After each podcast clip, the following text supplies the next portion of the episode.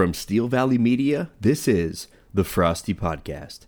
The Fortune 500 is the iconic list of large companies in this country. When you've made the Fortune 500, you know you've made the big time. It's a measure of prestige. It says they're big enough to play with the big boys.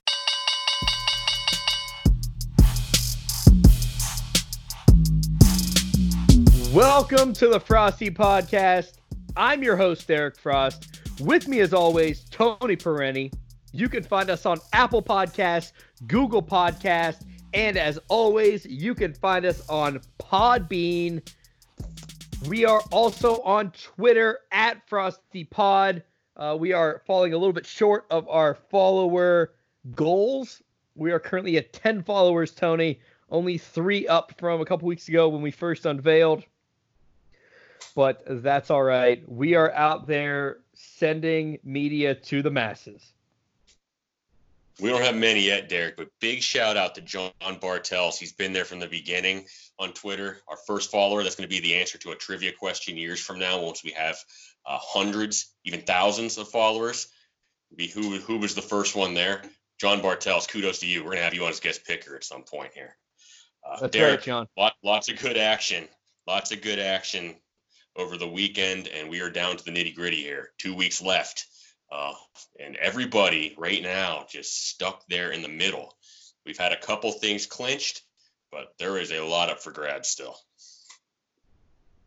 Yeah, and this is really what we've been looking forward to. You know, we we we threw out weeks back. You know, it was separation week, and we have since then seen everybody come back into the middle, especially in that sales division. And we'll break into it here a little bit uh, a little bit later on.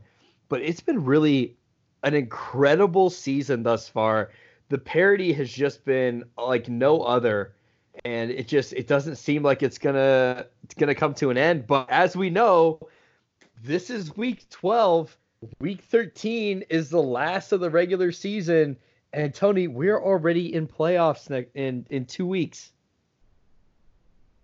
yeah, it's crazy. I can't believe how fast the season's gone, and, and we've we've had some pretty good parity in this league in the past, but I don't think we've ever had this extent um, where it, conceivably uh, there's gonna be some people that are uh, possibly having a winning record sitting there in the toilet bowl playoffs at the end of the day. So uh, things are tight, uh, and there was a lot of good action this past weekend to to move things that direction.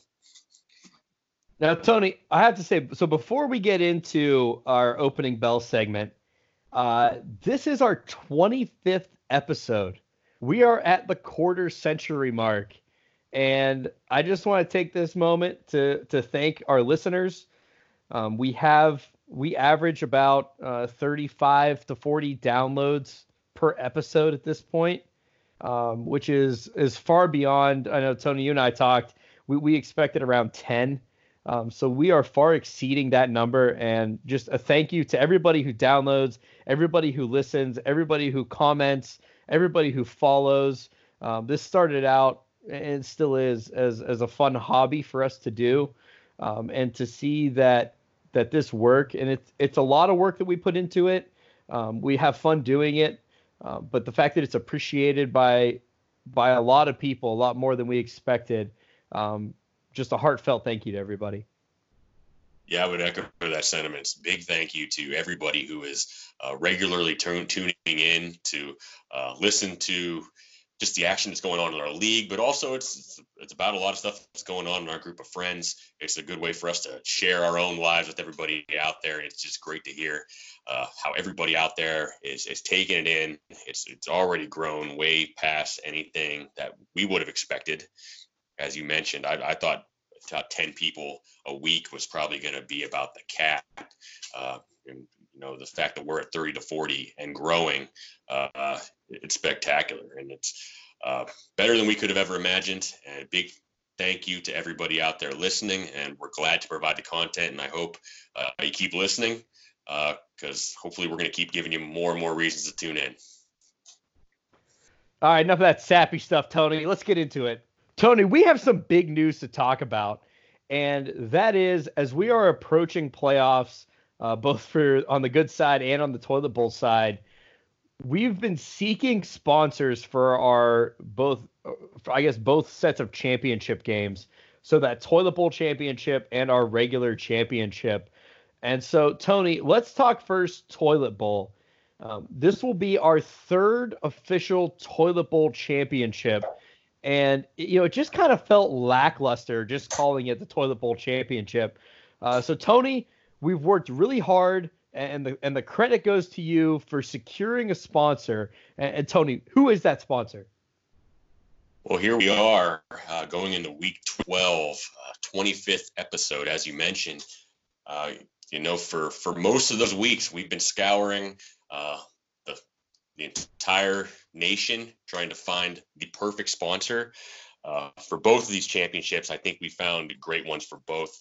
Um, for the toilet bowl, we consulted the smartest guys in the room. We are going to have the Enron toilet bowl and really excited about it. Getting Enron right back out there in the spotlight. Um, I, am sure. I'm sure somewhere they're really excited about that as well. Yeah, you know, Enron taking some heat in the past, much like our teams who have who have played in that toilet bowl championship, um, and much like those teams are no longer with us. So Enron is secured as our sponsor for the Enron Toilet Bowl Championship. And Tony, what about the flip side? The real big dog, the championship game, as won by Steve Groover the last two years. Well, we needed a good name for the bowl altogether. We couldn't just call it the championship. Uh, you know, there's a Super Bowl out there. You have all the college bowls that have have good names out there with sponsors attached. So we wanted to follow suit. So we're going to call it the Capital Bowl uh, to go along with our Fortune 500 theme, and it's going to be the Circuit City Capital Bowl, throwback to uh, one of my favorite places growing up. Uh, you know, I was a big video gamer. Had to go hit Circuit City from time to time. Can't anymore, but we're keeping them alive here. Uh, in our Capital Bowl. Yeah, for those of you youngins out there looking at you, Dave and Kalen, Circuit City was was the place to be. I always preferred it over Best Buy. Uh, you know, similar type store, but Circuit City just just seem to have it together a little bit more than Best Buy. Plus, I like their color scheme better. Um, unfortunately, they were not able to live through the Great Recession and had to fold. But uh, great to see them coming back and sponsoring our Capital Bowl for that Circuit City Capital Bowl. Uh, Tony, I'll ask you this right now. Who do you think plays in that Circuit City Capital Bowl? Oh, that's a tough one right now because we have some big games coming up this week. Uh, obviously, I hope to be there. My team has not been uh, affording me that opportunity the last couple weeks, but it really comes down to these last couple weeks. But right now, I think it's it's trending to be Vince and Kevin. They're two of the hotter teams in the league, uh, the two highest scoring teams in the league. You know, they it seems to be theirs to lose right, right now. I'm with you 50% of the way. I think Kevin's there, and I think Steve he comes back and makes a run. Um, we'll see. He may not even make the playoffs, but uh, if he does, he's going to be a force to contend with. We'll talk about the Enron Bowl here in a little bit, but I just want to get your feeling uh, based in that Circuit City Capital Bowl. Uh, but we're we're excited. Uh, those only a few weeks away now, and uh, it, it should be some fireworks. Absolutely, we're excited about it. Uh, felt like we were missing. We had two more sponsors we needed to grab we got them. We got ones that fit. Uh, really pumped about it and glad to see how that shapes up in a couple weeks. All right, Tony, with no further ado, let's get into it. Opening bell presented by Dunder Mifflin Paper Company Incorporated. And let's go ahead and open up with our game of the week, where we see Dave Peshtian's super sack move up to six and five, take third in the sales team division, beating Charlie Thurber's now also six and five, sitting fifth in the sales team division. Dave took this game 106.8 to 106.1. And I know Dave was very puckered waiting for all the stat corrections to come out before he felt comfortable saying it was a victory. Uh, getting great showings there from Christian McCaffrey, and then otherwise, obviously, barely eclipsing that 100 mark. Everybody else, you know, giving okay efforts. Jarvis Landry 14.3, Julian Edelman 14.9. On the other side of that, Charlie Thurber got 25.4 out of Michael Thomas, and everybody else pretty much fell flat. Yeah, another big game for Christian McCaffrey, and Dave really needed all 30 of those points to get to get through there. Uh, can't draw up a much tighter victory than this, and I can definitely see why he was a little nervous waiting on those stat corrections, given uh, what he's seen so far this season. Um, but McCaffrey paces the day for him again, uh, gets some pretty solid efforts throughout, nothing substantial. You know, Melvin Gordon, 12 points, Jarvis Landry, 14, Edelman, 14. The more guys you get into double digits, the better shape you're going to be. Even if they don't go off, uh, that, that's ideally where you want them to be. On Charlie's side, uh, you know, some a lot of good efforts for a lot of his team. Ronald Jones and his flex really hurts him with the 3.4 outing that he had. Um, you know, Michael Thomas puts up 25 points. Uh, Mike Evans only with 10. Need a little more out of him.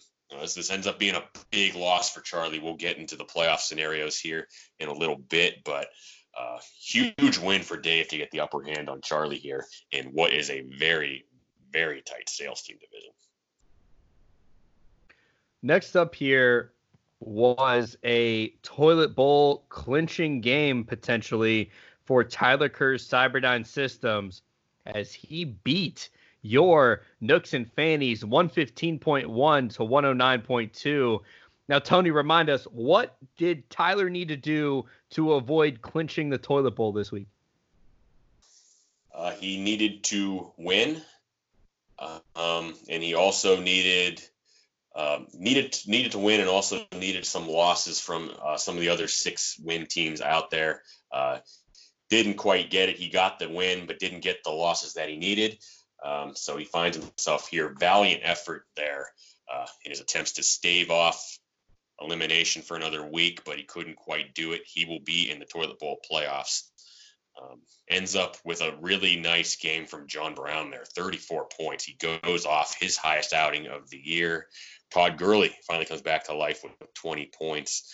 Um, on my side, Cooper Kupp with another uh, pretty pedestrian day. Uh, wasn't a goose egg this time, but sitting there at eight points.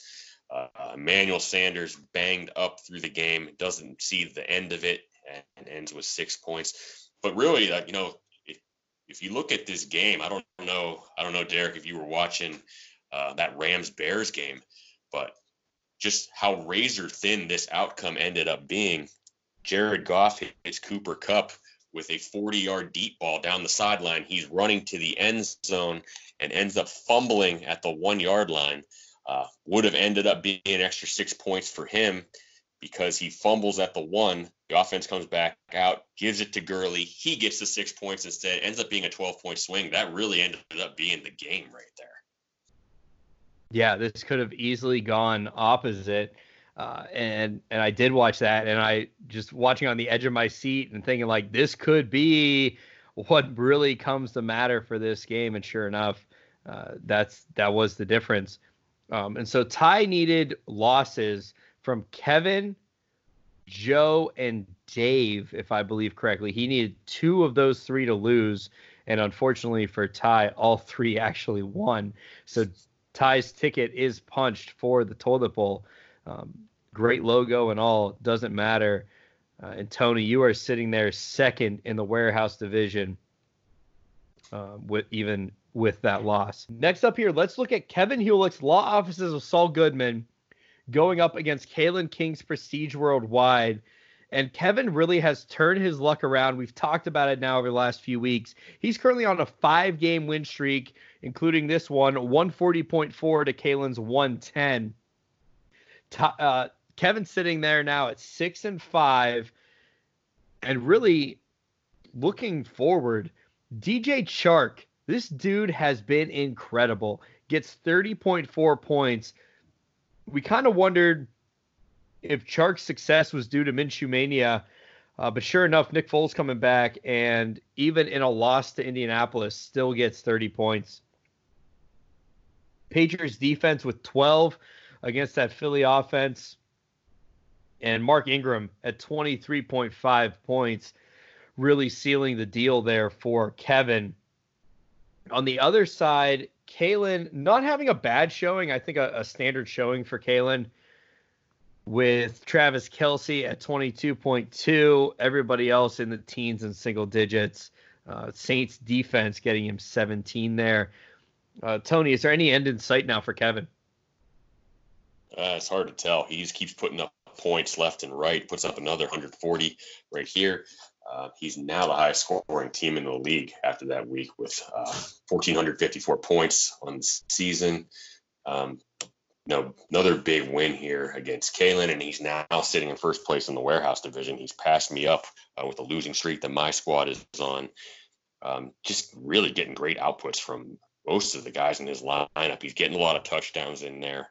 Uh, Josh Jacobs has been solid all season for him. He gets Drew Brees back at quarterback. That ends up uh, making Josh Allen a little expendable, and he ends up upgrading at the quarterback position with a trade with Tim this week that we'll get into a little bit later. Um, but yeah, that team just keeps balling out for Kevin. He even gets a goose egg at kicker, and it doesn't even matter for him. Uh, on the flip side, Kalen's team just continues to underperform all season. You know, he's been one of the teams that's projected to win a lot of the weeks there because there's a lot of talent on the team and they just have not been performing on a week to week basis. Finally gets Kelce to put up some points for him with 22, uh, but then gets Nick Chubb uh, coming in at only nine. Uh, Julio Jones rated 14. Marquise Brown gives him nothing uh, there against Houston. Damien Williams goes down with an injury as well in that game against the Chargers. Uh, it's been a it's been a tough season for Kalen. Uh, he has not yet clinched that toilet bowl playoffs, but uh, he would need an act of God to avoid it at this point. Uh, going through our next two games here quickly, we have Joe Reedy's Footloose Prosthetics getting his third win in a row going up against Tim Taft's the Green Dragon, 117.3 to 101.2. Tim now finds himself on a five game losing streak, and Joe, I think, kind of quietly starting to come back. Uh, and then lastly, Steve Groover's the EBDB B&B looking like the Groover team of old, beating Vince Gorgonzola's Grandpa's Cheese Barn 141 to 90.1. Steve the highest scoring team in the league this week and sitting now at second in the sales division behind Vince's first place. Both teams sitting in there at seven and four. Um, Tony, I, th- to me, this looks like the team of old out of Steve. What are you seeing? I agree. They're really rounding the form at the right time. Bad news for the rest of the league. Uh, but that that's really you know Vince and Steve sitting at the top of that division right now, uh, with everything really tight beneath them as well. But Steve ends up getting two wins over Vince's team this year uh, that could loom large uh, come playoff time there. So uh, he's heating up at the right time. It's, it's scary for the rest of the league. And that'll do it for the opening bell presented by Dunder Mifflin Paper Company Incorporated. All right, Tony, we pay our interns to do, you know, certain things for our podcast. And one of those things we do is we pay Dave to do his ABCs to the ACT and to do his NFL news segment. And, you know, this is why if you want something done right, you just do it yourself. Dave coming up with some lame excuse why he couldn't be on the podcast this week. Uh, you know, so you're not going to have an ABC the ACT. Sorry, Ty, you're going to have to study on your own and he's not going to introduce these NFL news stories. Um, Tony, I'm just I'm not sure he should even stay on the stay on the squad. It's really tough because this week you had Vince out there in Belgium just building the brand for us, and uh, uh, Dave back here in the states just uh, you know not his best effort this week. We need him to get back on board next week and do double the work really to to atone for this. Yeah, because you know what, Tony, we have a giant NFL news segment. Finally, a giant one. Tony, Gronk Watch. Hit that button. he's the Gronk when he's out on the field. Hey, Gronk, I need you. This is Gronk Watch. That is the greatest button we have is the Gronk Watch button. I absolutely love it. But what I don't love, Tony, is Gronk building up my hopes, my dreams, saying I have this big announcement I'm gonna drop tomorrow. And then I see Gronk in his shoulder pads and in his jersey on the commercial. I see Gronk weighing coming back to the NFL to give one more Super Bowl run. I was wearing my Rob Gronkowski jersey as he said it.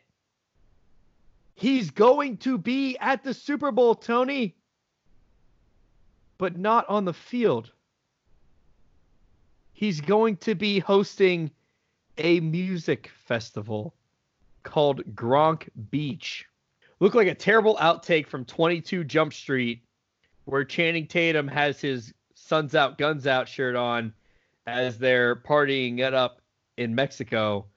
Uh, and Gronk looked like he fit in that that movie set, not like a guy who's going to come back for another Super Bowl run. Um, so Gronk officially saying he's not coming back this year and instead is going to host a music festival at the Super Bowl. Tony, what's your take on all this? Well, Derek, I'm sorry for your loss on this one. I really am. I know uh, how much this meant to you and uh, how much it hurts uh, that you're not going to be able to see that Gronk jersey that you love so much running around there on the field, uh, possibly in the Super Bowl again this year. He's going to be on the sideline wearing the, the sun's out, guns out tank top and uh, doing his Gronk thing. And I think if, if we're if we're being realistic here, the Channing Tatum character was based off of Gronk anyway. Uh, so it, it really it really makes sense. Um, really hurts for the Patriots because I think they could really use Gronk. You know, that offense has not been what it's been in the past. They've really been surviving off of their defense for most of the year uh, and scraping together wins uh, late uh, with one or two drives a game, but haven't really been consistently moving the ball. And as their schedule gets tougher here, I think that's going to loom a little bit larger for him here. But uh, no reprieve coming around the mountain for him this year. Uh, Gronk will not be on a field for him. Uh, he's going to be putting on a music concert or a music festival. Um, hopefully, not with Ja Rule. We've seen how that works before. Um, bad news for Belichick and the boys. They're going to have to do it without him this time around. Now, the one thing I'll say is that during at the end of this, Gronk says, you know, okay, okay, okay, we'll call an audible, but just for this year. Tony, am I reading too much into that, or was that a a, a look into where Rob's Rob's psyche is right now? That he's going to take this full year off and pull a Jason Witten and look at coming back next year. Well, I know you were reading that through your Gronk colored glasses there, but I don't think you were the only one who read it that way. I've seen some other uh, highly acclaimed analysts out there reading into it the same exact way that uh, does this mean Gronk comes back in 2020? I think there's a possibility it is. I'm sure he really misses the game, and I'm sure having a year off to just rest and relax and not take hits has probably done wonders for his back uh, and the rest of the ailments that were really starting to to pile up there year after year. So, do I believe there's a chance he comes back next year? I do.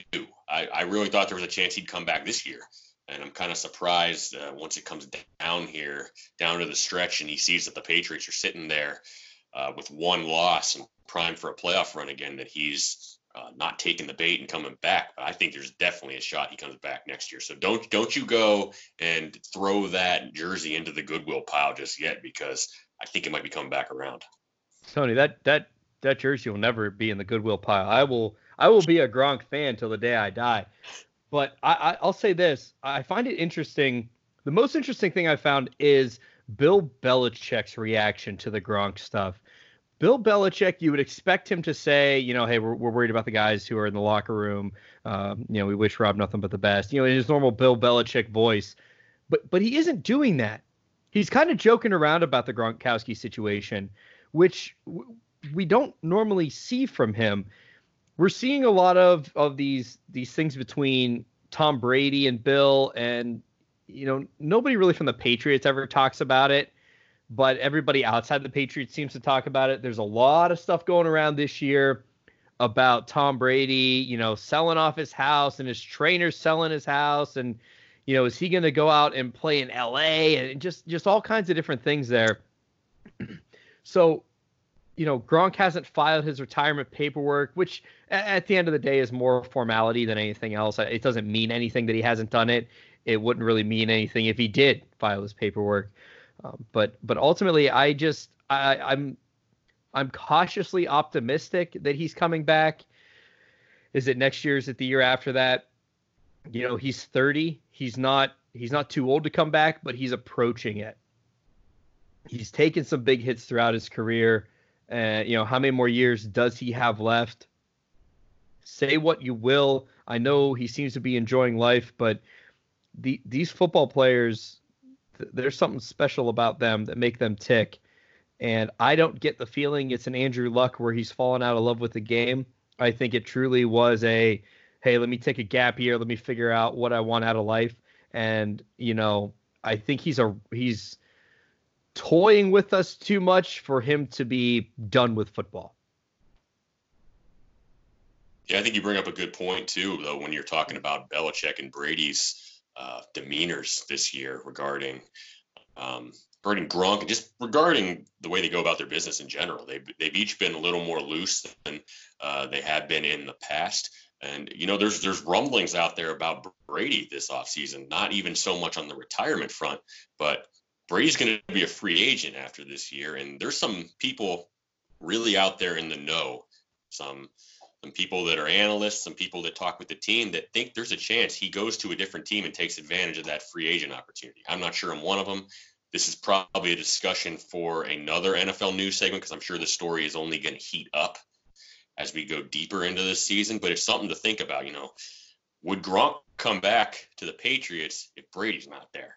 Uh, now that I'm not so positive of. Yeah, I, we'll see. I, I'm like I said, cautiously optimistic. The the Patriots, the whole thing looks kind of like a mess right now. Um, and at the end of the day, nobody inside is going to say anything. So we'll just have to wait and see what happens and then what that all means. But let's move on, Tony. Myles Garrett. We saw what happened on Thursday. I don't think there's any need to recap that. But some new things came out. So he officially appealed his suspension, his indefinite suspension. And two big things came out of that. First thing, the suspension was upheld, which was a little bit surprising to me that the indefinite portion of it upheld. Not surprised that it upheld that he A had a suspension and B it was for at least the rest of the year. I figured those were were done. I am surprised that there wasn't a game number put on that suspension. It is still indefinite. I, I don't know exactly how many games I thought he should get. When we talked, it was at least the rest of this year. Um, you know, I think I think the magic number's four for next year. I think he has four games out, so that's six this year, four next year for ten games total, providing they don't make the playoffs, and I don't think they will. But the second piece of this that came out was that Myles Garrett is saying that Mason Rudolph said a racial slur, and that is what led Myles Garrett to essentially um, lose his judgment and rip off his helmet and hit him with it. So NFL says we have no evidence of that. And Mason Rudolph, through the Steelers, has vehemently denied it. So, Tony, I'm not I'm not gonna we're not gonna break into this racial slur thing um, until there's more news on it. At this point, it's an allegation and a messy one at that. But uh, are you surprised about the the suspension itself, um, the indefinite portion of it, and the fact that there's no real clue for how long this is going to go? Not really, because I think I have a good feel of where the NFL's trying to go with this. They're trying to, um, their their their goal in all of this is to make sure Garrett misses the rest of the season. Period. They don't. I don't think. Uh, in their heart of hearts, they really want this suspension to go into next season. Now, if they go and put a game number on that, say they put six games, uh, what if the Browns do take advantage of, this weak schedule that they have down the stretch and do make the playoffs? Now all of a sudden Myles Garrett is back there for that divisional week game, first round of playoffs, fresh. That is not what the NFL wants. They don't want him back this year. But I think they also don't want to come out and say it's seven games. Uh, and then the Browns don't make the playoffs, and all of a sudden you have this awkward situation where he has to miss the first game of next season. So I really think that they're trying to uh, just handle it in a way where he's only going to be out for the rest of this season, and then they can uh, reinstate him next year, so he's back uh, ready to go for the beginning of next season. I don't get the impression they want this to go into next year. Uh, what he did was horrible. Uh, one of the worst things I've seen on a football field. Uh, but Myles Garrett is not a guy who has a track record with the league. Uh, he is not a Vontaze Burfict. Uh, he he's not somebody like that, and I don't think they want to punish him as if he is. Uh, but they definitely don't want him back on the field this year, and I don't blame them for that. Um, the the allegations that came out today from Myles regarding the racial slur, um, that stuff uh, is going to iron itself out because there are microphones all over those football fields, especially for a Thursday night primetime game like that. Uh, we're probably days, uh, maybe a week or two away from TMZ getting their hands on that uh, to prove or disprove that. So we're not going to get into the details here because we don't have information on it and we're not going to speculate. Um, but I, I, think the suspension for Myles Garrett was warranted. At the end of the day, cannot take it, a, a helmet off and hit somebody with it. Um, and looking at the rest of the, the suspensions, I agreed with uh, Pouncey's getting reduced from three to two. Um, you know, he he also was in the heat of the moment there. Somebody's attacking his quarterback. Uh, it's hard to blame him there. Uh, I would have done the same thing. Uh, and honestly, I probably would have suspended uh, both Ogunjobi and Rudolph for two games as well, just to make sure that they weren't in, in there for the next Brown Steelers game when it comes around. Because I think having those guys back then, specifically Rudolph, is asking for trouble. Uh, I think the game on December 1st here could be even messier than the first. It's not going to take much of a spark to light that fire. Well, and Tony, the Mason Rudolph lack of suspension is really interesting to me because it's, I think Mason Rudolph reacting to the the unnecessary roughness of Myles Garrett finishing that tackle. It was really unnecessary, especially in garbage time. But Mason Rudolph ends up uh, kicking Myles Garrett below the belt, which seems to be one of the things that set Myles off. Um, you know, plus or minus this racial slur, we don't know. Like you said, we, we'll find out potentially in the near future. But let's go off of what we know today, and that that there was no nothing said um, to those to those extremes. Are you surprised? And I guess you've already said it because you expected there would be a, a suspension for Myles or for Mason Rudolph but are you surprised that pretty much there was really nothing for Mason Rudolph? Very. And the more I think about it, I'm I'm thinking the NFL is just covering themselves here because they didn't want Rudolph and his camp to take legal action against Garrett or the Browns or anything, so they didn't come down on him uh, with missing games and missing uh, game checks. That's really the only thing I can I can suspect that drove their decision there because uh, if you look at the tape there, uh, yeah, Garrett started it, but Rudolph escalates this twice. Uh, you know, I, I, think in the NFL, and, and it seems like this has normally been the case. You, you hold your quarterbacks to a higher standard than uh, most other players out there. You know, they're the face of your team, even if they're not the starter. Uh, they're the one that's out there taking the snaps for your team, and you're kind of the face of the franchise if, if you're out there on the field for them. Um, you can't have your quarterback acting like that. I, I know you don't want to get hit late. I know tempers are flaring a little bit, um, but I mean, he, he charges after him. You can see all the still photos of this. It's just a really, really bad look for a quarterback in the league. Oh, so yeah, I was shocked he didn't get suspended. I don't, I don't know where you were where you fell with it, but um, I thought for sure he'd at least get a game. Um, I know I, I, mentioned two just mainly for the fact is I, I, thought they would try to get those guys that were involved in this out of the next Brown Steelers game, uh, but at least a game I thought was coming for him. Yeah, I think if Ogunjobi gets a game for pushing Rudolph down, uh, Rudolph should have definitely gotten at least some type of suspension. Uh, he wasn't even ejected from the game as it was happening, but I, I think this is where when you're a quarterback, you get benefit of the doubt. When you're the backup quarterback, you get even more benefit of the doubt. You know, Mason Rudolph plays for a team in Pittsburgh who is is generally a very well followed team and you don't want third string quarterback coming in again for the Steelers. I think I, am not a conspiracy theorist. I, am not going to sit there and say the NFL has it out against the Browns or they have it, you know, they're trying to to promote Pittsburgh. But I think they are trying to promote quarterbacks. I think their track record of penalties and all of that and making the game uh, I would say a little easier for the quarterbacks has been has been documented, well documented, and I think Mason Rudolph benefited from that mindset here this week. Yeah, you could be right on that. You really could. Um, uh, quarterbacks do tend to get the benefit of the doubt in the league, specifically when they play for uh, blue blood franchises out there like like Pittsburgh. Um, at the end of the day, I have to think really the Browns are probably glad he's still out there because Rudolph was dreadful in that game last Thursday. So you, get to face him twice now. Um, but I, I, really think that defensive line and uh, whatever blitz packages they have rolling up for him, they're going to be coming after Rudolph hard.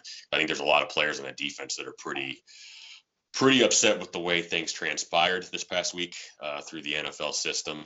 Um, that that is going to be an even more hard hitting game uh, the second time around than it was the first time. But what an action packed season for the Browns this year, and a year where uh, you know things are starting to turn around. You can see them starting to make some progress there. Uh, I mean, you could just see the, look of disgust on Freddie Kitchens' face in that post game press conference because they have really made some good adjustments in the last couple games since the bye. They've stopped turning the ball over left and right. They've stopped committing all the penalties.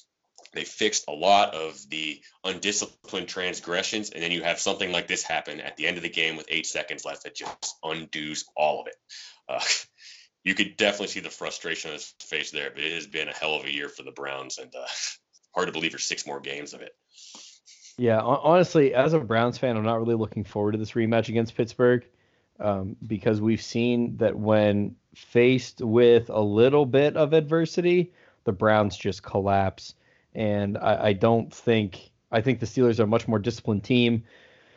They're going to be in a lot better position to handle this rematch. I think the Browns are just going to implode. It's going to be hard hitting, but it's going to be dirty hitting. It's going to be unnecessary roughness, late hits, um, all the things that the Browns have been doing this year. Uh, I, I'm not looking forward to it from that aspect of it. I mean, I'm going to watch it. Don't get me wrong, but it uh, it's going to be rough. Yep, but if you think of it this way, you know, all of the good AFC North games over the past decade, the Ravens Steelers, Steelers Bengals, uh, all those games have been like that. They've been chippy, they've been borderline dirty. Um, it's on one side, it, it's welcome to the AFC North, uh, and you know, competing for titles for the Browns because now they're finally relevant and they're taking part in some of it. Not excusing a lot of it, but that is just AFC North football at its finest. And that'll do it for our NFL news segment. I was excited to bring back Gronk Watch. Unfortunately, I was hoping it would be to announce his comeback. Stick with us. Hey there, Frosty Podcast listeners. I'm here to interrupt this episode to tell you about something that Tony and I are extremely excited about. Frosty Podcast is going on tour we're calling it Frosty Live, and we're coming to a city near you. We're going to be talking about football. We're going to be talking about the fantasy league. We're going to be talking about ACT. We're going to be talking about as much as we can cram into a two hour segment with a lot of laughs all around and some special guest coaches from around the league. Do not miss this opportunity to catch up with us and see what's happening in the off season. Get your tickets today at ticketgeek.com slash frosty. Now there's going to be a section for a promo code, and there you're going to put Tony. That's ticketgeek.com slash frosty, promo code Tony, which gets you 20% off those tickets. We can't wait to see you there. That's Frosty Live coming to a city near you. So far, we have Youngstown, Cleveland, Pittsburgh, Dallas, St. Louis, Seattle, and Toronto. That's right, we're going international. More cities to come. Again, get those tickets. TicketGeek.com slash Frosty, promo code Tony. Now back to the podcast. Next up here, Tony, we have the ACT Power Rankings presented by the Basement Fitness, official gym of the Letterkenny Irish and Shamrocks for over 200 years. And Tony, I have a list of the teams that are locks to be in the toilet bowl playoffs. Are you ready? Let's hear it, Derek. Well, you sound enthusiastic, but you might not be after I tell you my number four team, Tony Perenni's Nooks and Fannies. They're currently sitting at six and five, tied for first in the warehouse division, but I don't think that's gonna last. I think they are going to lose. They're you're on a three-game losing streak. I'm gonna say it's gonna go to four potentially this week and I have you sitting in there at that number four spot. Well, I'm going to have to disagree with you there, Derek. Uh, I, I, know my team has been rough. I, I know better than anybody that they've been really, really bad the last couple weeks. Um, you know, just had had some really unlucky situations with byes. Uh, and then that nasty injury bug reared its ugly head. Finally, I'd staved it off for most of the season, specifically with that deal I made with Vince a couple weeks ago, trading away Odell Beckham uh, for three guys that I expected to play quite a bit for me, and all three of them promptly got injured. And I've gotten a total of two quarters out of three guys at this point.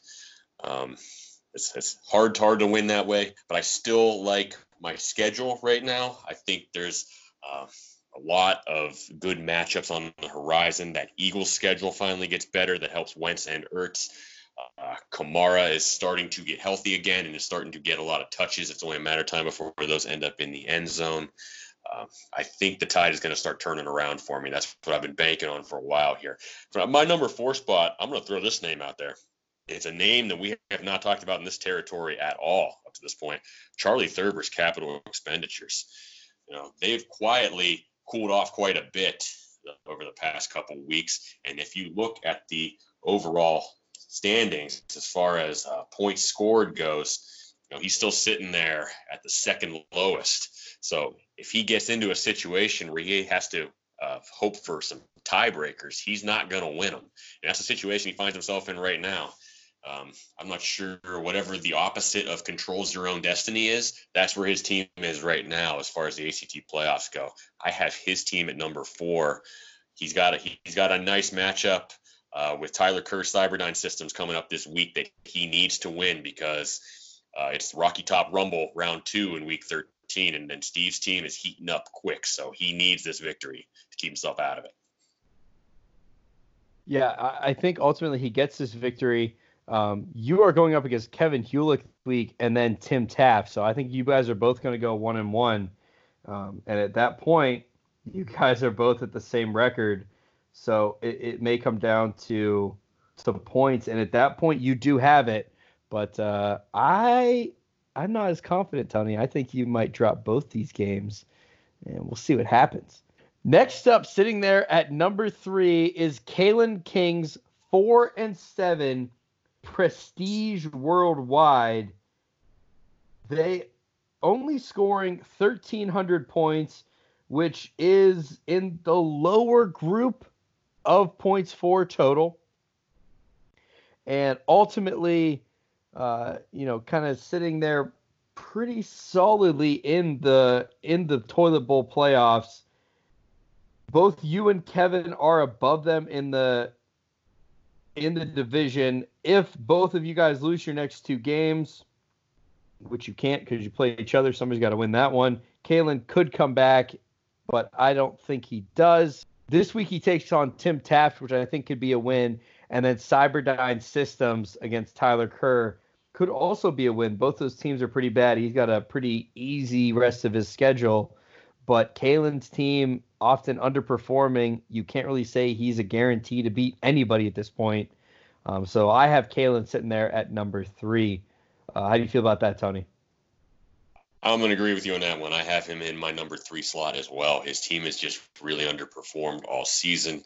Um, still seeing remnants of that. They started out hot. He came on the show, started talking playoffs, and uh, his team was struck down very quickly after that. And they really have had a hard time recovering. They put together a two game win streak there uh, for a little bit and then got knocked right back down by Kevin Hulick's uh, law office's squad this past week.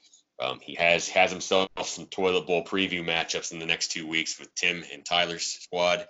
He hasn't uh, completely wrapped up this spot yet, but if he loses this week or if my team wins, uh, that spot is solidified. So um, he really needs a miracle to get himself out of it. You see that ball from uh, Deshaun to Hopkins? Fuck yes. Dude, there was nobody within Nobody. like 15 yards of Hopkins. Maybe Holy cover that crap. guy. God, The guy you should be double covering. yeah. Oh, holy shit. Let anybody but him catch it. What did that safety do? Oh, good work by Watson. He looked that he looked that safety over to where there was nobody. Oh, wow. That corner should have been deepening though. Yeah, but Deshaun. Nobody, oh. yeah. Did you see? oh, that safety started dipping over. There wasn't even a receiver over there. Wow. Deshaun Watson. What a play. Number two, Tony. I have Tim Taft's three and eight, the Green Dragon. And I, I think there's some argument that they could be sitting there at number one, but I'm going to put them there at number two. Uh, Tim goes up this week against Kalen King squad and then takes on your Nooks and Fannies. Um, so both games, I would say, are a little bit of a toss up. Tim seems to be kind of throwing in the towel a bit, looking more for, I think, keeper value for next year. But I think he also wants to try to protect some seeding here, and he's going to give you his best effort these last two weeks leading up to the toilet bowl playoffs. So I think he's definitely a lock for the toilet bowl playoffs, but I have him in there at number two, not quite at our dreaded number one position. I have this opposite of you. I have uh, Tyler Kerr's Cyberdyne Systems there at number two. Um, I think he's got some components there to really build around. Uh, Aaron Rodgers, a quarterback, who isn't having play him this week with them going up against the Niners, but uh, looking to future weeks, I think that's going to be a big asset for him. Uh, Tim's already begun selling off some pieces of his squad uh, to start preparing for next year. Think he's hoping he has enough to get through the toilet bowl gauntlet. Um, right now, I think if you put these two teams together, um, I, I think I'd give Tyler a sw- slight nod, and that's why I have him at number two. Um, and then no spoiler here. I have uh, I have Ty at number one. Uh, at this point, he's still the lowest scorer in the league. Um, I think his team has been a team of destiny. Uh, I know that you're you're struggling with this since he just beat your team, but um, by by six points. But I think he goes up against Charlie Thurber this week, Kalen King next week. I don't think he gets victories in either of those, and he's like I said, the lowest. I think he ends up sitting in that number one position and pretty much a lock to be taking that ACT in a few months. Um, Tony, obviously, I know you uh, you feel opposite of this, but uh, do you think there's any real hope that Ty isn't the one taking the ACT? I think there definitely is. I think Tim's team has been equally disappointing down the stretch here. um, I, am I plan in the next couple of weeks, whenever I get a free moment, to start putting together some analysis to look at um, projections uh, for teams on a week-to-week basis and where they finish, and also projections for players.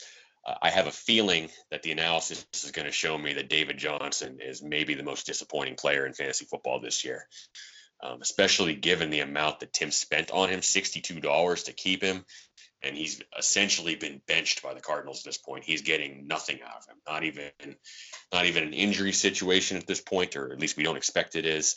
Um, I think that's going to land him, you know, in very dangerous territory, and it could be those two squaring off for it in that Enron toilet bowl when it's all said and done. Who do you think does better in the toilet bowl? I'm sorry. So they have to take the ACT. Let me rephrase that. Who do you think does better with the ACT, Tim or Ty? I think I think Tim bounces back a little better from the hangover, um, and I, I think he would study up a little bit more than Ty. I, I think I see Ty coming in and winging it a little bit more. So I'm going to go with Tim. What about you?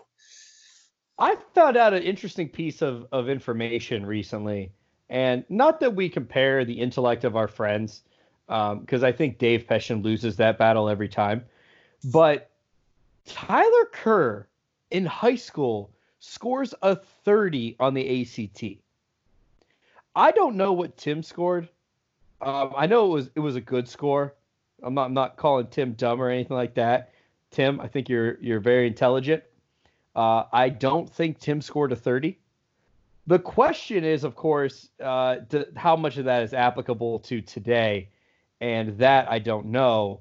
But Tyler Kerr, surprisingly, very smart. Uh, so I think I think Ty would do a little bit better on the test itself. I'm with you. I think Tim would bounce it back a little better. But Tim's biggest benefit has always been being a BSer, and there's no writing section here. So it truly is just going to be answering the questions. I can tell you from our time in the one math class we had together, it was Tim, Dave, and I. Uh, Tim, I would say probably third place when it came to math intellect on that one. Uh, but, uh, you know, I don't know. I don't know. I'm going Ty. Yeah, math not a strong suit for Tim. I, I can vouch on that one, and I'm sure Ty will be uh, very ecstatic to hear that you mentioned that he's surprisingly smart, Derek. well, I told him I was like, I didn't think you were dumb, but I didn't think you were like that smart. and uh, yeah, he didn't take that well. but I don't. I still don't think he listens to the podcast, so he uh, he won't hear this. So that's good. Yeah, we're probably safe. Yeah. All right, and that'll do it for our long drawn out ACT power rankings presented by the Basement Fitness, official gym of the Letterkenny Irish and Shamrocks for over 200 years. All right, Tony. Second to last week before the new season starts over and we get into playoffs. Who can clinch playoffs this week or who clinches toilet bowl this week for our playoff scenarios? Well, let's start off with what's been clinched already. Uh, we're going to start on the high end of that for the playoffs. Um, it was it was a long shot to happen, but he had the right things occur. Uh, and right now, if you look at the next two weeks with some of the matchups that exist there, it'd be uh, virtually impossible for him to not make the playoffs. So, Vince Gorgonzola, congratulations! You have clinched yourself a playoff berth. And now it comes down to trying to get that sales team championship. Um, We'll get into that in a second. But also on the toilet bowl side, uh, Tyler Kerr and Tim Taft have both punched their tickets to the ACT, ACT playoffs at this point. Uh, Ty got a big win against my squad, but it wasn't enough to save him. Didn't get the other losses that he needed. And uh, Tim ends up losing another game and puts him square in his territory. He's sitting in the last position right now and looking like he might be the 10th seed uh, if he can't get himself a win or two in these last couple weeks. So, looking at the scenarios going forward, just go player by player for Vince Gorgonzola. He can clinch the sales team championship with a win, uh, plain and simple. Um, but with the rest of the division being really, really tight, if he loses, uh, There's does not exist a, a situation where he can clinch it. Steve can clinch his playoff berth with a win or a loss by either Charlie or myself. Kevin Hulick on we go over to the warehouse division side. Uh, big, big matchup. It's our game of the week. Kevin's Lofts, the Saul Goodman against my Nooks and Fannies. Um, both of us sitting at six and five. He is in the driver's seat right now. He clinches a playoff berth with a win or a loss by Charlie Thurber's capital expenditures, and he clinches the warehouse division championship with a win. Looking at my team, uh, I can clinch a playoff berth with a win and a loss by capital expenditures, and then I can take the uh, I can be the front runner again for that warehouse division if I beat Kevin. So this this matchup essentially for the warehouse division championship going into uh, week 13. If Kevin wins it, he clinches it. If I win it, I'm in the driver's seat again. So big big week uh, for both of our teams there. Going back over the sales team division where things are packed tight right now. Uh, Dave Super Sack can clinch the playoffs with a win or a loss by Charlie, as can Joe. Um, and then Charlie right now, he is in a front runner spot right now to end up with that last ACT playoff berth. If he loses, uh, he clinches that spot. Uh, Kalen also, as I mentioned before, can clinch an ACT playoff berth with a loss uh, or a win by my my team, Nooks and Fannies. So there's a lot up for grabs this week. It is uh, very, very possible that in the sales team division, you could have all five teams tied at seven and five going into the last uh, week of the season there. Uh, so a lot of big matchups going into this week. Um, what are you looking forward to the most there, Derek? I am looking forward to some of these teams really clinching and that sales division being so close. Uh, really seeing who is going to separate themselves out and and and really, you know, it's up it's up for grabs. And this is this is what you love here. You play the entire season for it to come down to the last two weeks, and you know all of everything that's gone on from the draft, the keepers, uh, and everything to come down to essentially everybody's at an even slate. And what can you do in these next two games with major rivalries? I know we talked about we we unveiled the uh, the schedule and next week is nothing but rivalries. It is the biggest game of the season for the vast majority of our teams. And to know that for a lot of them, it's going to have playoff implications, bye week implications. Uh, it, it's going to be a major showdown, and I, I can't wait for it. I'm just I'm excited. This this is why we have the podcast is to get hype for this week. Next week uh, these are the best two weeks of the season. Completely agree. It, it's possible, uh, probable even, that that last uh, member going into the ACT playoffs could go in with a seven and six record. So things are just that tight right now. Um, hard to believe um, that there's so much at stake going into these last two weeks, but hardly anything is wrapped up, especially in that playoff seed right now. We, we don't have any of the byes wrapped up yet. Uh, could possibly have some after this week, um, but there's a lot of for grabs. If the season ended today, your byes would be Grandpa's Cheese Barn and Lofts, Saul Goodman sitting there one and two, and then you would have Steve's EBDB B and B against uh, my squad, the Nooks and Fannies, as a three-six matchup, and then in the four-five matchup, you would have what would essentially be a rematch of a Week 13 matchup would be Super Sack, Dave Peston's team versus Footloose Prosthetics, Joe's squad. Um, they will face off in week 13. Uh, could possibly end up seeing each other back to back weeks. And then Toilet Bowl playoffs, you have 7 10 spot. You would have capital expenditures versus Green Dragon. And then 8 and 9, uh, you'd have the Rumpus in Columbus, round three, Prestige Worldwide and Cyberdyne Systems. So uh, these are obviously just uh, you know, just just figureheads right now. There's going to be a lot up for grabs these last two weeks. It's exciting to see. Yeah, I uh, I'm I'm really excited, uh, and we'll we'll see what happens, and that'll do it for playoff scenarios. Uh, stick with us. Whoa! Did you feel that? That rumble that shook the whole room? No? Well, that's because nothing actually happened. Were you prepared if it did? What I mean by that is, what are you going to do if a volcano comes for you? You need to protect yourself with volcano insurance from Jim Kaplan Insurance. Jim has been in the insurance game for a full three weeks and considers himself an expert on all insurance topics, most notably volcano insurance. The insider knowledge that Jim has gained from his uncle's friend's neighbor tells him that a big volcano is coming our way. Don't be caught with your pants down, as I guarantee you that your standard homeowner's policy doesn't protect you from lava and calderas and other volcano stuff. You too have an uncle, and you too need to protect yourself against the one in six million chance that a volcano hits right here in Ohio. Because let's face it, we're due. Call up Jim Kaplan at 1 800 HOT STUFF. That's H O T S T U F to get your free quote today. That's Jim Kaplan Insurance, where peace of mind is none of our business. Next up on the Frosty podcast, we have the forecast presented by Goliath National Bank, the world leader in credit and banking. Joining us for the forecast is a close friend of the podcast. He's rarely missed an episode. My father, Andy Frost. Welcome. I'm glad to be here. I appreciate you guys having me on.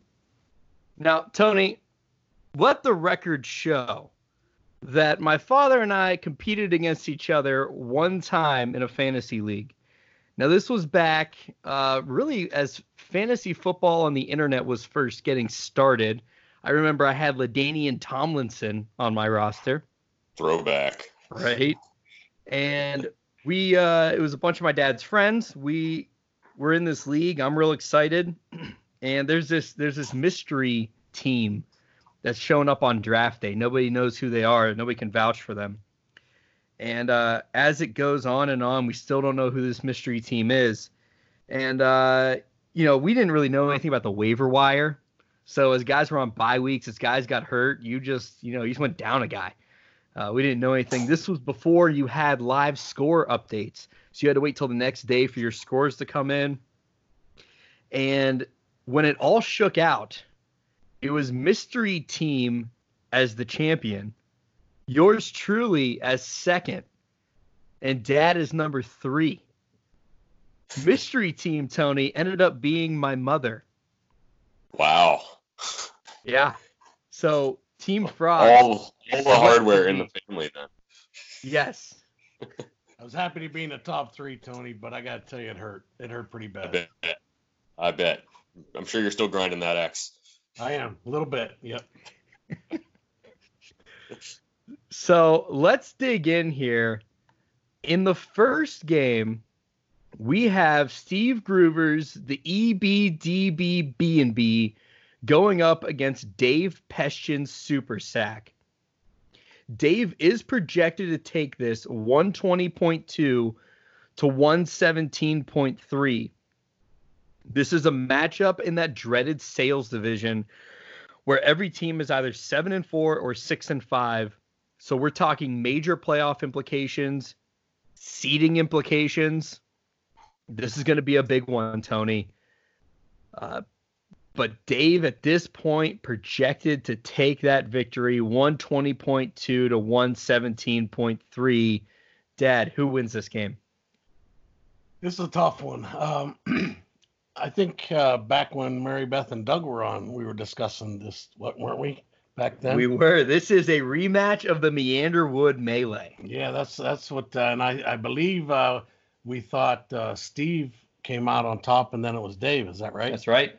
Yeah. So uh, I don't know. It's it's gonna be uh, it's gonna be tough. Uh, Steve has a large portion of his roster on a bye this week, and uh, I don't like uh, Zeke uh, going up against the Patriot defense. Uh, Dave has a full roster. Uh, Tom Brady called out his offense this week, uh, which was something, and uh, I think I think they may actually step up after after being called out like that. So and Christian McCaffrey is always good. So I, uh, I I'm not really sure. Uh, It's going to be a tough one, but I think I got to go with Brady, and I'm going to go with Dave on this one. Yeah, the uh, the Meanderwood Melee was certainly a heated battle last time. You know, as we saw, the stat correction was the only thing that separated this game. Uh, you know, and, and there's a there's a lot of bragging rights. You know, there was some talk about, you know, we know Steve's going to be painting the shed, but uh, you know, is who's going to be painting the fence? We're going to have, you know, maybe an added layer to that to that bet. But I'm with you here. Uh, you know that Cowboys going up the page going up against the Patriots has a lot of implication here with Zeke on one side with Tom Brady on the other. Christian McCaffrey's going to do Christian McCaffrey things. I like Jarvis Landry going up against that Miami defense. And honestly, I don't really like the Joe Mixon here sitting in that, that running back spot for Groover going up against Pittsburgh. Cincinnati's a bad team. We don't I don't really trust Mixon. So I'm with you here. I'm taking Dave as well. Tony, is this a, a clean sweep? Paint that shed. Paint that shed. I'm gonna go with the clean sweep on this one. I I think Steve gets hit pretty hard with the byes this week. Uh, missing Dalvin Cook is going to be huge. Zeke going up there in Foxborough. I think that Cowboy Patriot game could be downright ugly for fantasy. I'm not sure either squad really matches up well with, the, with each other. Um, but just looking at Day's lineup, I think McCaffrey does his his usual ordeal there and puts up 20 plus points. Uh, Carson could possibly get in the end zone against the Eagles, though they've been pretty stingy against running backs. But uh, and I think that Steelers defense bounces back big time against Cincy. I'm taking Dave for the sweep. No stat correction needed. Next up, we have Joe Reedy's Footloose Prosthetics going up against Vince Gorgonzola's Grandpa's Cheese Barn. Another sales division matchup. And in this one, Joe Reedy, surprisingly, is projected to take this 115.1 to 112.9. And everything we said with the last game stands um, as far as, oh, excuse me, as far as bye week implications, as far as playoff implications. Vince is on a two game losing streak, and Joe has turned it around and finds himself on a three game win streak. So, do these streaks continue, or does uh, is Vince able to pull out the victory? This is tough for me. Uh, I think uh, I think Joe's streak is hot, and I, I like I like that. Uh, but the problem is I like cheese, so uh, I think I'm. I think it's it's really really just a tough decision for me. But uh, again, I think the two teams are really close, and, I, and nobody's really jumping out. Uh, Saquon uh, should do well against uh, Chicago, and Darius is back uh, for the first time since Week One, and uh, we'll have to see how he does. On the other hand, uh, I'm a big Russell Wilson fan, and uh, he's expected to have a big game, and I think he will as well. The rest of Joe's roster looks mediocre at best, and uh, he'll need someone to have a big game in order uh, for this to match up. So, I, I I just think I'm gonna I'm gonna go with Russell Wilson, and I'm gonna go with Joe, uh, and I'm gonna leave the cheese behind. Interesting call. I figured once you threw the cheese in there, that uh, that was to be it.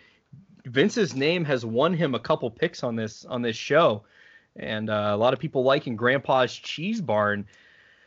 Ultimately, though, you know, I, I do like teams that are trending, and in that case, it would be Joe. However, Vince was top scorer in the league, now second, uh, you know, to to Kevin, but I think Vince's team is going to find a way to do it. Saquon Barkley is going to keep doing great things. Kareem Hunt also going to benefit going up against that Miami defense. Odell Beckham Jr. going up against the Miami defense. So I do like the matchups there on Vince's side. And I think three wins is enough for Joe. This is a tough one here, guys. Uh, both teams hit pretty hard with the byes. I know Vince's squad, he's missing Patrick Mahomes this game. And on Joe's side, he's missing Tyreek Hill, who uh, may or may not have been active had they actually been playing this week, given uh, his re-aggravation of the hamstring injury last week, but also missing Keenan Allen. So missing these top two receivers this week. Um, just looking at the matchups here, I, I, think on Vince's side, he's got Hunt and Beckham going for the Browns. It's a very good matchup for the Browns with the Dolphins coming to town. My only concern there is that I have a feeling it's going to be hard for both of them to go off there. I I think that game ends up being a little more of a running game, probably going to favor Hunt. Uh, and on the other side, I think this might be the week where Le'Veon Bell finally wins Joe a week. We've been waiting for this all year. He's been very average, slightly above average, really not not what you pay fifty plus dollars for him to do. I think Russell Wilson's got a great matchup against Philly, and I think Le'Veon Bell finally goes off for multiple touchdowns this week. I'm going to go with Joe, and I think the muddy waters of that sales team division are going to get even muddier heading into last week.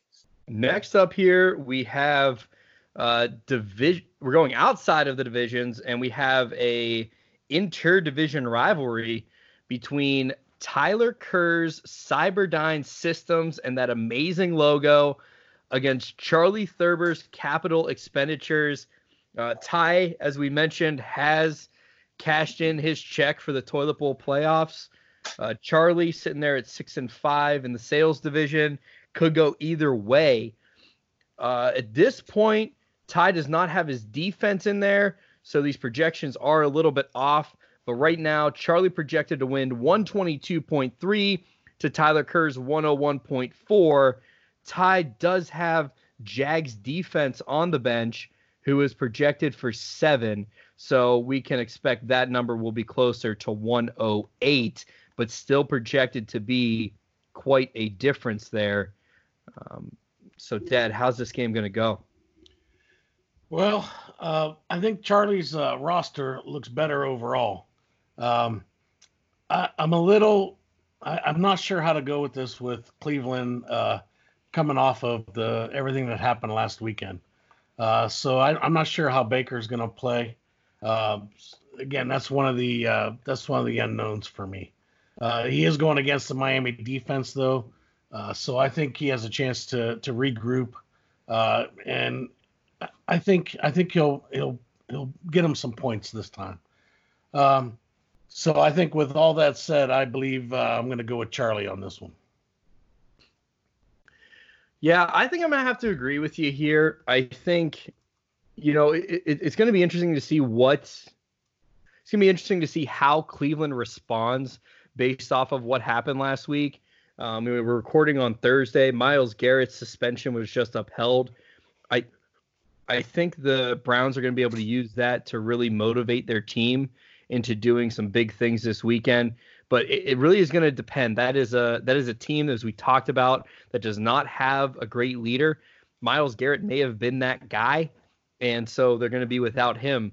So I, I don't I don't know how they're going to respond, but I think it's this type of of situation where leaders will rise to the top. And if that happens, then I look for a statement game from Cleveland, and namely Baker Mayfield. On the other side, though, you know, Jacoby Brissett that that Colts offense has been kind of underrated. He's a 20th ranked quarterback. You know, he's battled through some stuff this year, going up against the Houston defense, you know, on a Thursday night game in prime time. We'll see how it goes. But at the end of the day, I don't think it's enough. I don't think Ty has what it takes to win this game. And I'm with you. I'm going Charlie. How about you, Tony? As you mentioned earlier, like Charlie's really painted himself into a corner here with this six and five record. He's uh, if, if the playoffs started today, he would be on the outside looking in. It's because of where he's been from a point standpoint. Just has not been putting up points on a week to week basis. But he may have gotten the medicine he needed in facing Tyler Kerr squad, specifically on a week when the Rams are facing the Ravens. His top receiver, Mari Cooper, is facing the Patriots who are particularly stingy against the passing game. Just looking at Ty's team right now, all of his best players have pretty tricky matchups this week. I think he's going to have a hard time putting together back to back wins. I think Charlie gets a much needed victory here to jettison him back up into the playoff mix.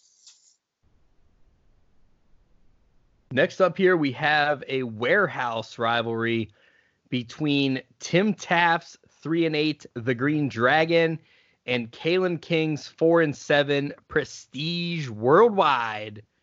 Tim has really been struggling as of late and finds himself on a five game losing streak. And, uh, you know, looking on the Discord app, he's been looking for more of keeper value than he is in a win now mentality. Uh, and so he's pretty much all but cashed his check into that toilet bowl playoff. Um, but Dad, do you think this is the this is the week that Tim's able to break that losing streak, or does uh, Kalen take a victory here? I think it all is going to come down to the bye weeks. Uh, I think that's what, what's going to play the difference in this uh, in this matchup. Um, you have David uh, Johnson; he's on a bye for Tim, and uh, you have the Kansas City group who's on a bye for Kalen. Uh, so it'll be interesting to see. I think that's going to impact uh, what the normal what we would do normally with these two teams. Um, I I do like Matt Ryan. Um, I think he's going to get some points, and I believe Nick Chubb uh, is going to, uh, after again after what they dealt with last weekend, I think Nick Chubb uh, should be able to come out and, and get some points. So uh, I think I got to go with Kalen on this. It's really hard to pick Tim right now, being that he seems to pretty much have have written off his season, and I don't think Kalen has it in him to write off a season. Uh, I think he's going to be fighting till the bitter end. Um, you know, Tim Tim's roster has struggled. He's got some some guys in there player ranking. You know, Devin Singletary 40, Davante Adams 50, uh, especially going up. Uh, you know, Davante Adams going up against that San Francisco defense at San Francisco is always a difficult one. Josh Allen going up against Denver, I do like that matchup, but Matt Ryan going up against Tampa Bay, I like even more. Adrian Peterson is a is an interesting one here because Darius Guice has come back, as we talked about earlier. And with Guice coming back, it's going to cut into Peterson's carries. So we'll see how he does. But Nick Chubb, you know, with Kareem Hunt coming in, looks like it has only helped Nick Chubb, hasn't hurt him at all. So at the end of the day, I'm going with Kalen King as well. And uh, Tim, I think he's pretty much buckled up. He's ready for another another run at that toilet bowl. Tony, where are you at? There's some big seeding at stake here for the ACT playoffs. I know Kalen hasn't officially cashed his check there yet, but he's uh, really, really close. Uh, more of a formality at this point, but I think going into this week, he's got some really nice matchups for some of his best players. And Nick Chubb should eat against Miami this week. That is a team that has really struggled against the run um, especially coming up into Cleveland where it's going to be 40 degrees. Uh, not really a climate Miami's used to playing in. I know they're playing well, but this is going to be a whole different ball game for them uh, against a Browns team that I expect will be pretty motivated after all the goings on of last week. And then you have the stack of Matt Ryan and Julio Jones going up against the worst pass defense in the NFL in Tampa Bay. I think this is finally the week Julio Jones gets on the gets in the end zone again. He hasn't scored since week three. I think just too much for Tim to to overcome here with some of the matchups Kalen has. Tim's going to have to get some of these new parts acclimated after deals with me and with Kevin this week. Uh, I think there's going to be a bit of a feeling out process. I think he hits uh, six straight losses, unfortunately. And a clean sweep. Next up, Tony, we have our game of the week. This is a matchup between two teams who have been trending the opposite direction. Kevin Hulick's meteoric rise in this league has been well documented. He sits at six and five, first in the warehouse division, and if the season ends today, he has a bye in the first round. Coming from the team who was the worst team in the league not that long ago, to a bye week going into week 12 is ridiculous. Your team, on the other hand, is the exact opposite story.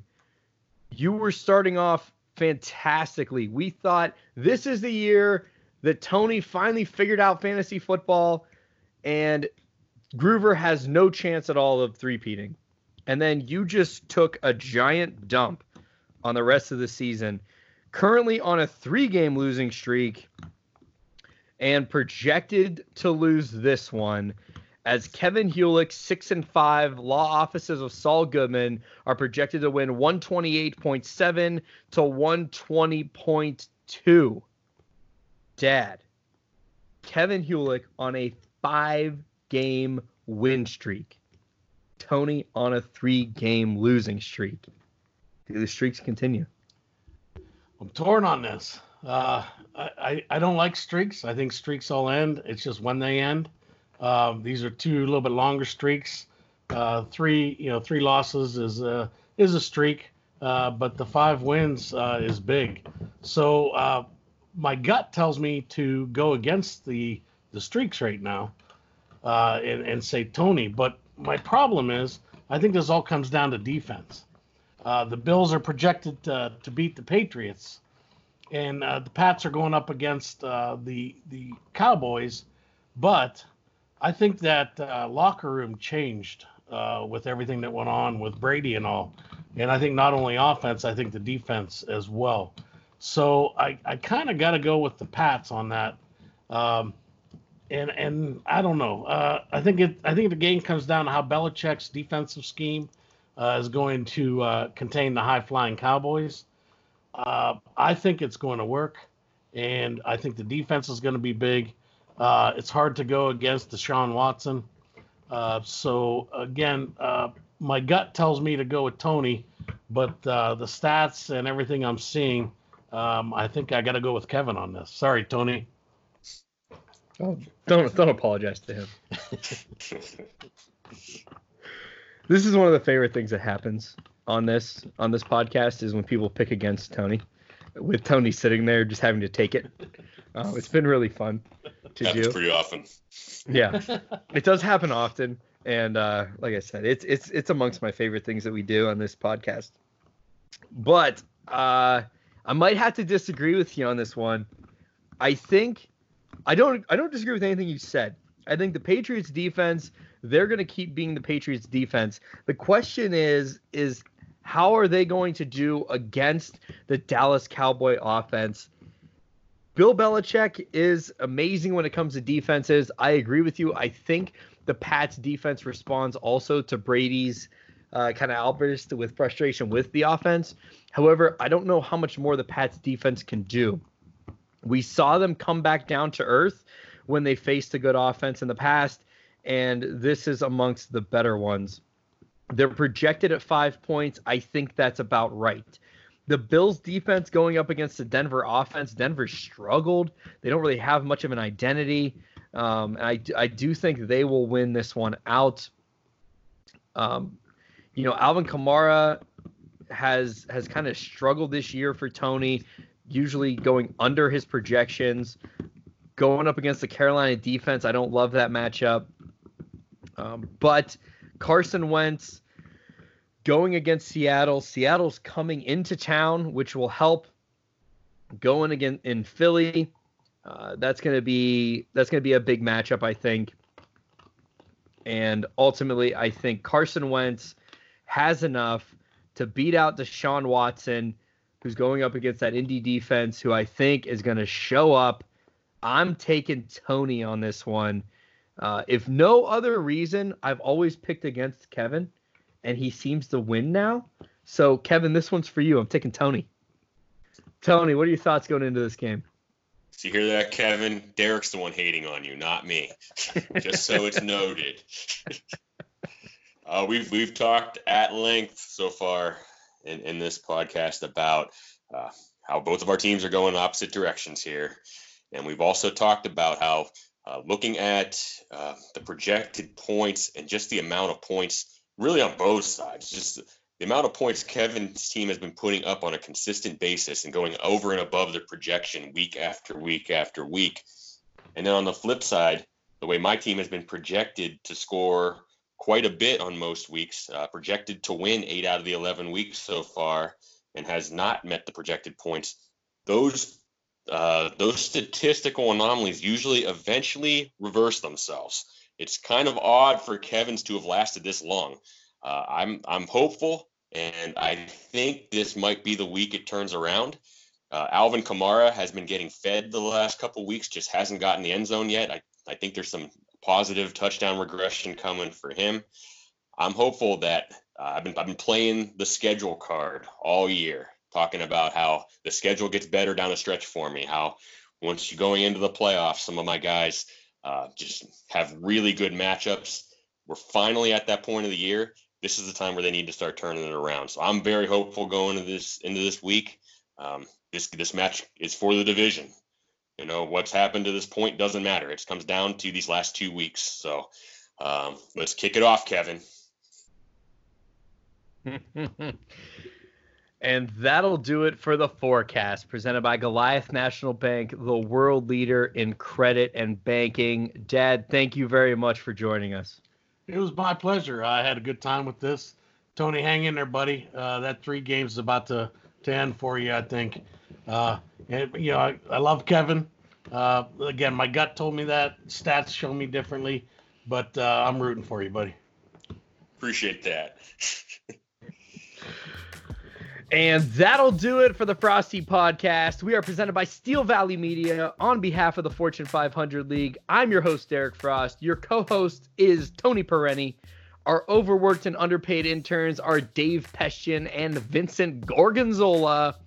We would like to thank Dad Andy Frost for joining us this week to help us pick. Good luck to all you fantasy owners this week for those of you who are in serious danger of the ACT, be sure to sharpen up your English usage and mechanics, which include punctuation, grammar, usage, and sentence structure.